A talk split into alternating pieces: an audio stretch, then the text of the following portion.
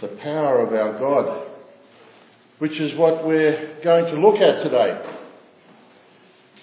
Some time ago, I spoke on God's sovereignty, which really kicked off a series that um, I entitled Knowing God. It's also a book title, but we won't worry about that. But uh, this is what I've been looking at over the times that I'm with you. Several weeks ago, we looked at God's sovereignty, and it might be on uh, on the website now. Is it on the website yet, Pete? Yes, so it's there. So I suggest that if you missed that one, that you have a look at that because we're looking at the characteristic of God, the characteristics of God. Last week we looked at God's omnipresence and his omniscience. I understand that these attributes are a bit difficult for us to grasp because we have nothing to compare them with in our minds. In our finite minds, it's hard to compare what we've been speaking about, particularly last week. You and I are limited in time and space. We live in a time space continuum. We don't have a choice about it. We live by the clock, but God is omnipresent. He doesn't have clock. He has eternity. He lives in the past, present, and the future. He is there now, in the past, in the present, and in the future at the same time. And we looked at that last week. Our knowledge is limited. Our knowledge is very finite compared to uh, what our God's knowledge is. His is infinite, omniscient. His ways are higher than our ways. And that's hard to grasp for someone like us who has that finite mind. And that's why we have the Word of God. We have the Word of God because God has given us all things about Himself that we are to learn in His Scripture. And this morning I want to talk about the third omni of God's character, omni, omnipotence. I'd like you to understand that my desire in wanting to know God better, the whole idea that we're looking at God's characteristics, is so that our Christian lives can be lived by God's power and not our own. How can we live as Christians if we don't know God? If we don't truly know Him? And we lose so much. Reminds me of a story about a man who went to buy a new chainsaw now, men, we love chainsaws. Even if we've just got a hedge, we want to cut down with the chainsaw. It's great stuff. So we, this man went to buy a chainsaw and he went and picked out one and the nice orange one, the Husqvarna, and, and uh, really enjoyed looking at it and holding it and he was really thrilled. So he took it home and he was working with it, cutting down trees. But he was finding that it was taking him so long to cut down a tree. It really just it didn't seem to be working the way that he thought it should. So he took it back to the, to the guy in the, in the store, and the man said, Well, I don't know what's wrong with it. Let me take it out the back, and I'll have a look at it and see what's wrong with it. And the man took it, about, took it out the back, and he started up and rum, rum, rum, rum, rum, rum. And the other guy poked his head around and says, What's that noise? Come on. He didn't turn it on. Imagine using a chainsaw to cut down a tree without turning it on. Well, that's what we do as Christians sometimes. We have everything we need to live the godly, powerful Christian life, but we don't turn the engine on. We don't tap into the power that we have. We're trying to cut a tree down without the available power. And while we desire power in our life, if we're really honest with ourselves, we have to admit that sometimes we just lose the battle. We're losing the battle because we don't know God well enough. Hopefully now you know His sovereignty, you know His omnipresence, His omniscience, and hopefully that will help you to, to know God so much better and to be able to live the life that He wants us to live. And now we're going to look at omnipotence. Still difficult to grasp because we're more aware of our own weakness than God's power. We live with our own weakness. And so it's hard for us to grasp the power that, that God has and everything that, uh, that Jordan has led us with, the power of the, the creation. It's hard for us to grasp how that can be possible because of our mind, but we have to, by faith, understand and be true that it is power. Omnipotence, omni, meaning all. Potence, meaning power. All powerful. Infinite power. Unlimited power. So, where do we find God's omnipotence in the scriptures? Well, we don't actually find that word, omnipotence. The word omnipotent in the scriptures is defined by the biblical word, word almighty. All, omni, mighty, powerful, almighty God. But sometimes we say that word and it's just a word now that has become a jargon of, of Christianity, almighty God. But it doesn't ring true. I like what uh, the New King James Version and the King James Version uses in Revelation 19.6. He says, The omnipotent God reigneth. If you like Handel, you might like to listen to the Hallelujah chorus and listen to the, the power of them singing about our omnipotent God reigneth. But Almighty is used, and it's used 345 times in the Bible. And you can go through and have a look at each of the 345 times, and it is never used of anyone but God. Nothing else is Almighty. 345 times addressing God. And I'm not going to quote all 345 to you. Genesis 17:1 says, Now when Abram was 99 years old, the Lord appeared to him and said, I am God Almighty. Now, for those of us who are going through uh, the book of Genesis, you might have picked up at that stage that that was the first time in the Bible that God has made a, been a reference to as God Almighty. Psalm 89:8, O Lord God of hosts, who is like you, O mighty Lord? Another way that the Bible talks about God being Almighty is Genesis 18:14. Is anything too hard for the Lord? Jeremiah 32:27. Behold, I am the Lord, the God of all flesh. Is anything too difficult for me?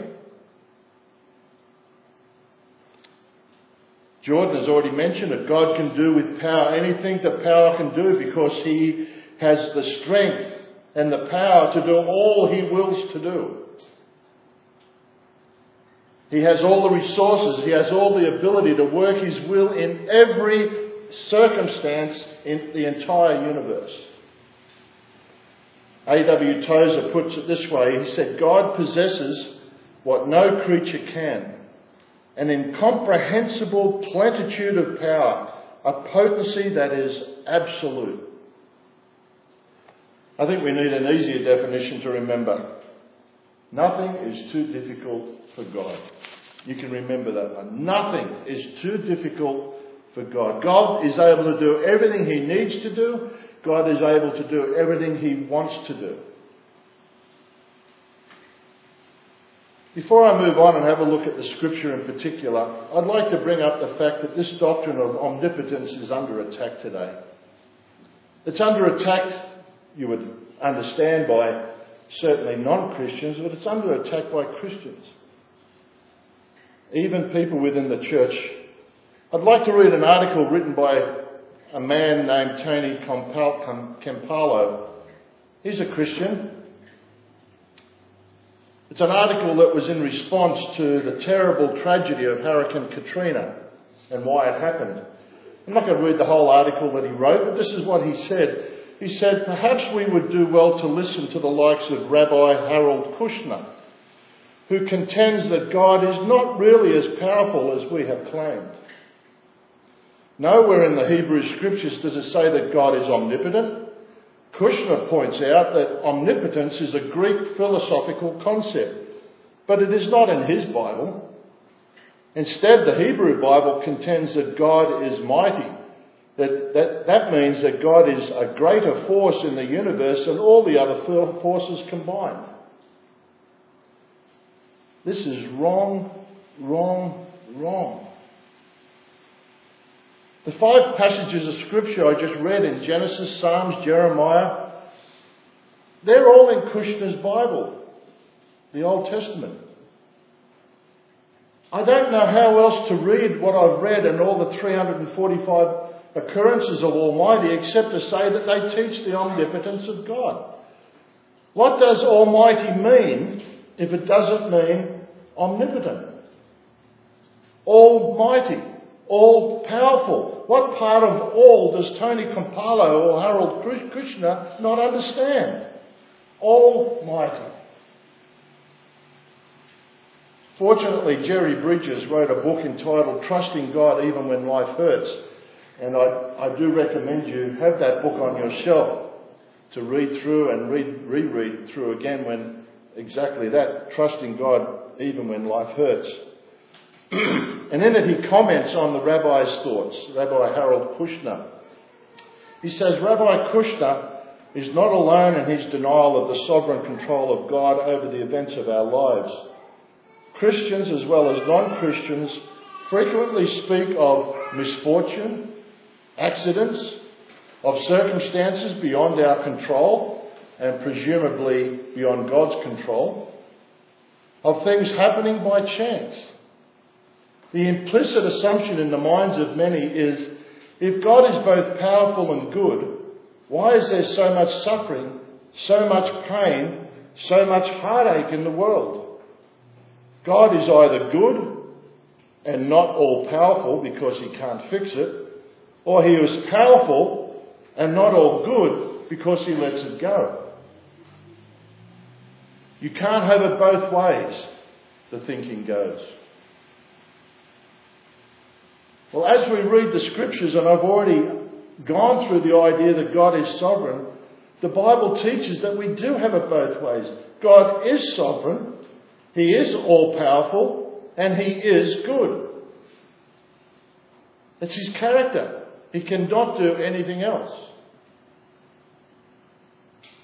Jerry Bridges adds a part of the problem is that we as Christians are reluctant to attribute bad things to God's power. One of the songs we sang said something about the idea of going through the hard times, but God is still on the throne. You actually sang that this morning. And you sang truth. And I talked about that last week. So I'm not going to go over it again because that was a part of his omniscience. So if you want to catch up on that idea and that concept, go back and, and listen to, to that. And I made a statement, or I might be paraphrasing now, I can't remember exactly what I said, but I said that while we may lack complete understanding of what's happening in our lives, or in some circumstances, any understanding of the ways of God, there comes a point when we have to say, I cannot fully understand why this happens, but I do and can trust the omnipotent God who does understand why.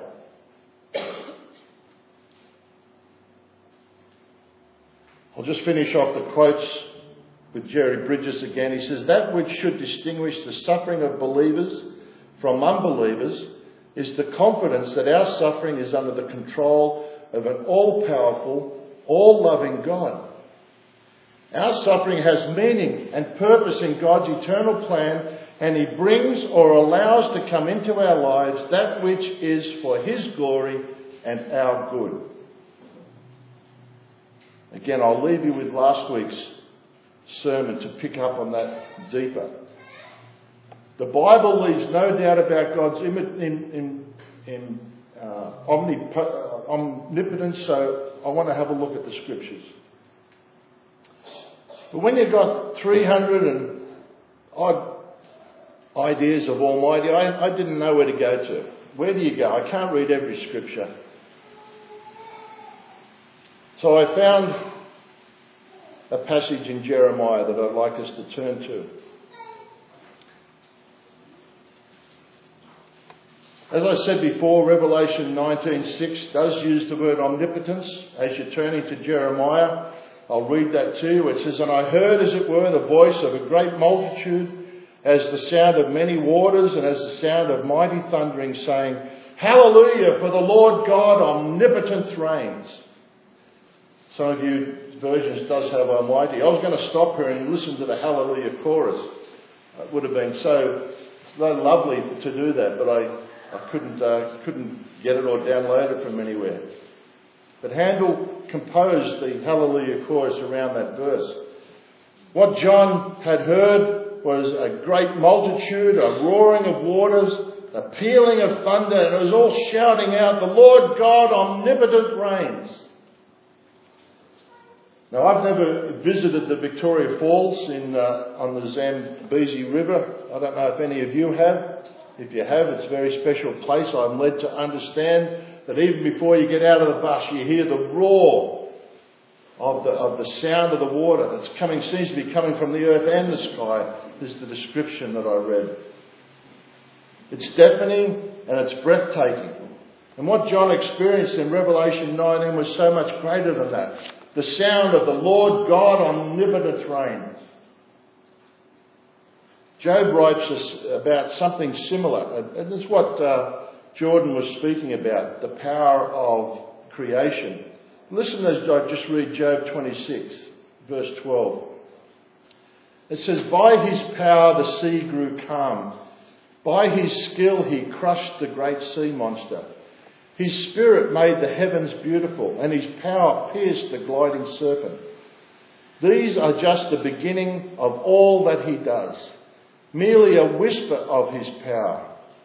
Who then can comprehend the thunder of his power? So even creation is just a whisper of the power of God, according to Job. And then he says, Who can possibly comprehend, if that's just a whisper, who can comprehend the thunder of his power? And that's what I want to challenge this morning. I want us to challenge, to attempt to understand and experience the thunder of his power. The creation is a whisper. What's the implications of God's omnipotence as we, we look at it? What's the implication? Well, first of all, if God is omnipotent, no power in the universe can stop him. Nothing can impede his plans. No natural catastrophes, no fate or luck or chance, nothing. It's all God. And secondly, since God is omnipotent, what God starts, He always finishes. There is never a divine meltdown in fact, our eternal security rests on the truth of God's omnipotence, doesn't it?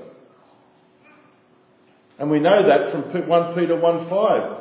It says, Who through faith are shielded by God's power until the coming of the salvation that is ready to be revealed in the last time. God's omnipotence is holding and, and guarding our coming salvation in eternity.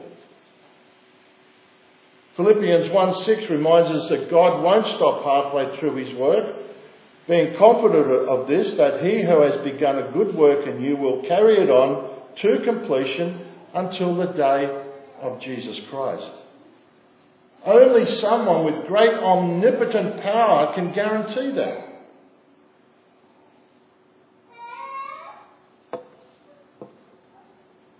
Where do we go in the scriptures? So many rich passages that can help us, just those two alone. Understand the depth of God's power, the thunder of God's power. In the end, I chose the book of Jeremiah because it not only establishes his power, it gives us a practical hope so that we can experience that same power in our lives. Because in the end, that's what I want to talk about this morning. I want to talk about the fact, and it's, I guess, again, what Jordan didn't steal a lot of my thunder, but he led very well into it, lifting up our eyes to see God's power. So it's not about just knowing God's power, but lifting up our eyes to see it, living as if God is omnipotent. And that's why I chose Jeremiah, because it gives us a practical hope that we too can experience that same power in our lives. So turn with me to Jeremiah and focus in on chapter 32 a little bit. But let me, let me set the context about Jeremiah. Jeremiah was commissioned by God to proclaim a very unpopular message. The message that he had to proclaim was that Judah was going to be destroyed by the Babylonians. Not a message that uh, is nice. It's not something that uh, people are going to be happy to listen to. But that was his job.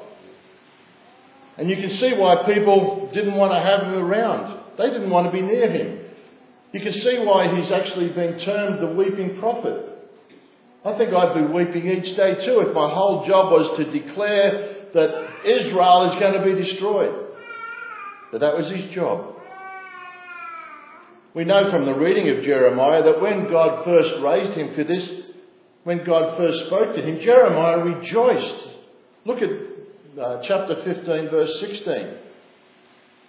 Jeremiah said to the Lord, When your words came, I ate them. They were my joy and my heart's delight, for I bear your name, O Lord God Almighty. He couldn't wait to, to get in and do what God had asked him to do. But soon these words of the Almighty and Omnipotent God became a source of pain and suffering. He was put in the stocks, he was thrown in a well, he was treated very badly. Jeremiah 15, 17 gives us some insight into how it made him feel. He said, I never sat in the company of revelers, never made merry with them. I sat alone because your hand was on me and you had filled me with indignation. Why is my pain unending? Why is my wound grievous and incurable? You can see that he just wanted to be left alone or he wanted to be alone. He said, It's better to keep my mouth shut. I wonder if you've ever felt like that. I wonder if you've ever felt like, like, like him and yelled out, why have you filled me with indignation? Or why does my pain seem to be unending? Have you felt like that? Are you feeling like that now? Beginning at chapter 30, Jeremiah looks beyond the impending judgment. He was told to, to talk about the judgment, that then he was able to look beyond that. God gave him, our omnipotent God gave him a, a view into the future because he found out that Judah's Judah would be restored after 70 years. They would be conquered, they would be taken away, but they will return. Take a look at 31 verse 10. Hear the word of the Lord, O nations, proclaim it in the distant coastlands. He who scattered Israel will gather them and will watch his flock like a shepherd. Now, that, that phrase alone, he who scattered Israel will gather them and watch his flock like a shepherd, shows our omnipotent God because all the peoples around the Hebrew people at that stage have gone. The only peoples who are peoples in those lands are the Hebrews, the only ones that still survive. This can only be explained. All, the, all their neighbours perished can only be explained by an almighty, omnipotent God continuously demonstrating his power on behalf of his people. When we come to Jeremiah 32, we read that the prophet was in prison again. King Zedekiah was ticked off because Jeremiah was preaching that, hey, we should surrender to the Babylonians. If you read chapter, uh, verse 2 of chapter 32, you'll see that Nebuchadnezzar was right outside the walls of Jerusalem. And this is where it becomes interesting. What does God do at this stage? Well, without going through the whole lot of the book, amazingly, in the midst of all this chaos and uncertainty, God tells Jeremiah to buy some property. To buy some property in Israel. It's strange when you think about it because the entire land was about to be subjected to desolation and destruction. And yet Jeremiah is told to buy a chunk of land. Does that make sense to you? You know, as I thought about it, I thought our faith often seems foolish sometimes. Many times it just doesn't make sense. For instance, Noah built an ark when there was no water. Abraham went on a journey without a map. Moses left the treasure of Egypt to wander in the desert. And now Jeremiah buys land that is to be overrun by the Babylonians. But like Noah and Abraham and Moses, God's omnipotence shines through and he makes it clear to Jeremiah that the land will be restored, and therefore the deed that he has when, uh, as he buys the land will once again be valid. Look at Jeremiah's response in 32:17. Ah, sovereign Lord, you have made the heavens and the earth by your great power and outstretched arm. Nothing is too hard for you. Jeremiah knew that God was omnipotent, that he could do anything he wanted. He created the heavens and the earth, and Jordan has shown that. We've sung about it. He can literally do anything. And then Jeremiah recounts some highlights from history that demonstrates God's omnipotence, beginning in the middle of verse 18. He says, O great and powerful God, whose name is the Lord Almighty, great are your purposes and mighty are your deeds. You performed the miraculous signs and wonders in Egypt and have continued them to this day, both in Israel and among all mankind, and have gained the renown that is still yours. Jeremiah reminds himself nothing is too hard for the one who has done, already done great wonders among mankind, whose miracles are embedded in human history. But I wonder at this point if Jeremiah begins to have some doubts. I wonder if we would have doubts. I wonder if you have doubts. Maybe Jeremiah was thinking, this is crazy. Why should I buy a, a, piece of land? What did I just do? It makes no sense at all. And the reason I wonder about Jeremiah's doubts is because of verse 27 of chapter 32. God seems to address his doubts rather dramatically. He says, Then the word of the Lord came to Jeremiah I am the Lord, the God of all mankind. Is anything too hard for me? With great kindness, God urges Jeremiah to a greater faith by taking up the prophet's own statement back in verse 19. But this time he asks it of Jeremiah in the form of a question. Jeremiah, do you really believe what you just said back in verse 17? Do you really believe that there's anything too hard for me? This is what God said to Sarah and she doubted God's promise that she would have a son. She knew her body was past childbearing, so she laughed. You might remember that from the study. This is what God said to Abraham in Genesis 18:13. God said to Abraham, "Why did Sarah laugh and say, "Well, I really have a child now that I am old"? Is anything too hard for the Lord?" You know, it's not in the context, it's not in Scripture, but I think Sarah must have made a little plaque and put it over her kitchen sink. And every time she did the dishes, she could look at, is anything too hard for the Lord? And of course it wasn't, because we know the Lord did provide a son And so, as God said to Jeremiah, He also says to us this morning, He's saying it to, to us right now Is anything too hard for me? This should be a constant reminder. This should be etched in our minds. This should be over our sinks as we do the dishes. As you get into the car, is anything too hard for the Lord? This should be etched in our minds. Because let's get to the nitty gritty. Most of us sitting here this morning will probably admit that God is all powerful. I don't think there would be many in this room that would not say that as they walked out the door. But our problem, if we're honest with ourselves, is more like Jeremiah's problem. Do you really believe it? Do you live in light of His almighty power? Do you uh, experience His almighty power on a daily basis? Nothing is too difficult for God. We know that. The scriptures share that. The question is, do you believe it? That's what we have to ask ourselves. Not that He is all powerful, but whether you believe it or not in your daily life when things are happening.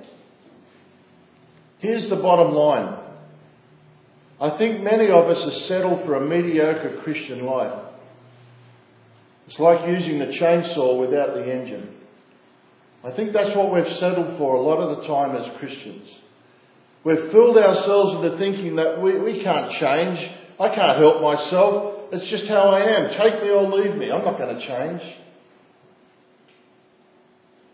And I think we give lip service to God, but I think we live our lives sometimes in our own strength. We operate in our own energy most of the time. But that is not the way God has intended it. That's not the way that He wants us to live. Turn with me to, to Paul's prayer in Ephesians chapter 1. So I'm going to read from verse 18. Ephesians chapter 1, verse 18. If you think your life is like the chainsaw, you know, backwards and forwards, we need to turn that motor on. And this is what Paul is saying. Verse 18 of Ephesians 1. He says, I pray also that the eyes of your heart may be enlightened, in order that you may know the hope to which he has called you. So that's the first thing. Do you know the hope to which he has called you? He also says that you may know the riches of his glorious inheritance in the saints. Do you understand and live with the knowledge of the, the, the riches of his glorious inheritance? And then he says, I, I pray that you may be enlightened, that you may know the power, sorry, the, his incomparably great power for us who believe. Do you understand the incomparably great power? Not for everyone, but for us who believe. We have great power there for us. And then he gives us an example, not creation this time of his great power, but he goes on to say that power, the great power, the, the incomparably great power for us who believe, that power is like the working of his mighty strength which he exerted in Christ when he raised him from the dead and seated him at his right hand in the heavenly realms. That's the power that we have be, be able to tap into. That power that saw Christ be raised from the dead. Not only raised from the dead, but seated in the heavenly realms. Can I ask some questions The questions I want to ask is do you experience that same power that raised Jesus from the dead in your life? Is that, is that the power that you experience, that you have? Do you access this power of the raised Christ in your marriage?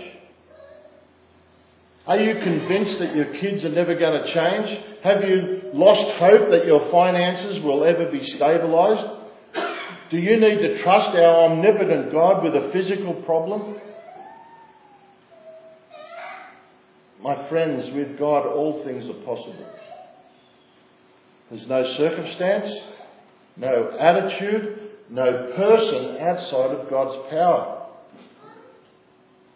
And I want you to remember you don't need to necessarily have great faith in God you don't need to necessarily have great faith in God, but rather we need a faith in a great God. A great God who is omnipotent. 2 Timothy 1 7 says that we have been given the spirit of power.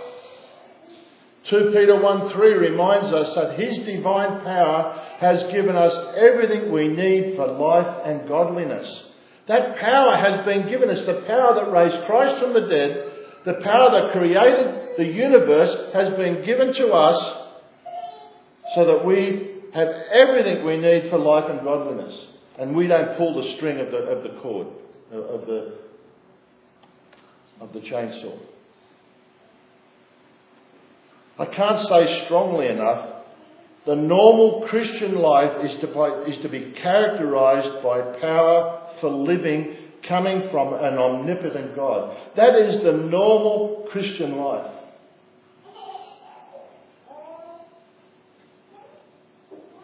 It's not a second blessing that you get later on in your Christian life.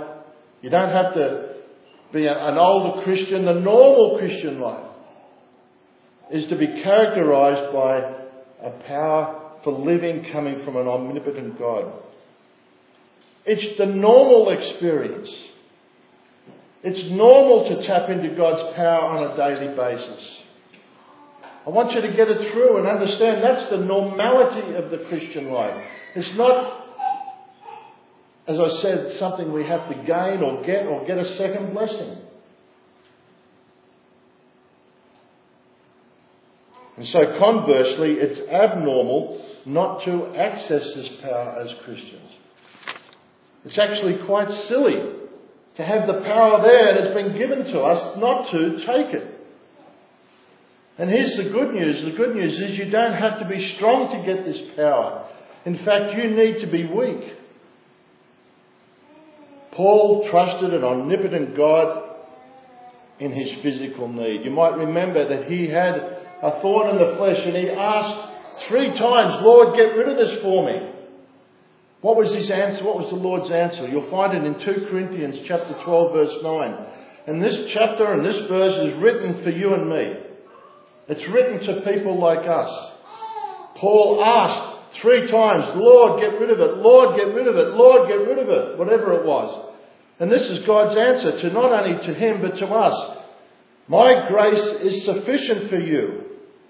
My power is made perfect in weakness. Therefore, I will boast all the more gladly about my weaknesses, so that Christ's power may rest on me. My grace is sufficient for you. My power is made perfect in your weakness. In the end, all we have to do is admit we're weak and needy. And when we do, God's power will come flooding into your life when you understand that whatever you're going through, God's grace is sufficient. When we get out of the way and let God have control, when we ask Him to control our lives, when we tap into the power of the raising of God's Son, the power will flow. Nothing is too difficult for God. Do you believe it? There's a story, true or false, I don't know. Why worry about the truth of a story for a good illustration? Just before World War II, in a town in Texas, a school fire took the lives of 263 children. When the war ended, the town eventually built a brand new school. And as they built this school, what featured among other things was the finest sprinkler system in the world. Civic pride ran high in the system. In fact, the students used to take uh, guided tours of visitors to show the new facilities, pointing out the, the great, most advanced sprinkler system ever developed.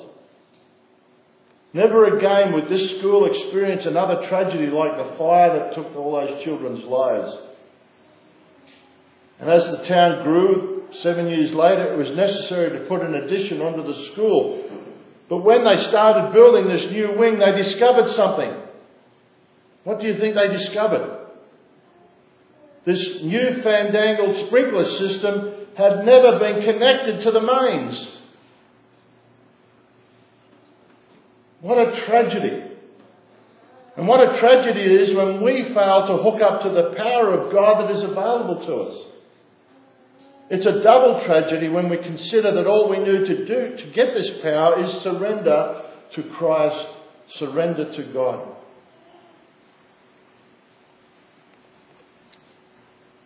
I read earlier from Job, and I ask the question do we need what Job had written? And that is to hear the thunder of his power. When you can consider that Job read, read that the creation, the stopping of the waves and the sea was just a whisper of God's power, can you imagine the thunder? What did Paul say? I pray that you may be enlightened, that you may know the hope to which he has called you, that you may know the riches of his glorious inheritance in the saints, and that you may know his incomparably great power for us who believe. To help you connect with the omnipotence of God, I want you to think about what kind of power you need from him. What have you been struggling with? What's going through your mind? What's, what's happening in your life that you need to connect with the power, the, the, the power that raised Christ from the dead, the power that transformed, made this, this universe, the power that transformed your life into a born again believer. That in itself shows so much power. My closing prayer for you is found in Jude 24. I'd love to sing it to you, but I'm not going to. To him who is able to keep you from falling and to present you before his glorious presence without fault and with great joy, to the only God our Saviour be glory, majesty, power, and authority through Jesus Christ our Lord before all ages, now and forever. And all God's people said, Amen. Let's pray. Father, we thank you for this small glimpse of your enormous power. The fact, Father, that our minds are so unused to the power that is mentioned in the scriptures. In fact, to Job, Lord, your stopping of the sea was just a whisper of your power. Lord, help us to see the thunder of your power as we live our lives daily. That we may know the incomparable power that we have. The power that has been given to us, the power that raised Christ from the dead. Your power, Lord, that we, has been given to us so that we may have, live in all godliness. And so I ask, Father, as we go through the trials that will come, the things that happen in our lives that we call upon you and understand that it is your grace that is sufficient for us. Because you are indeed our omnipotent God. We thank you in Jesus Christ's name. Amen.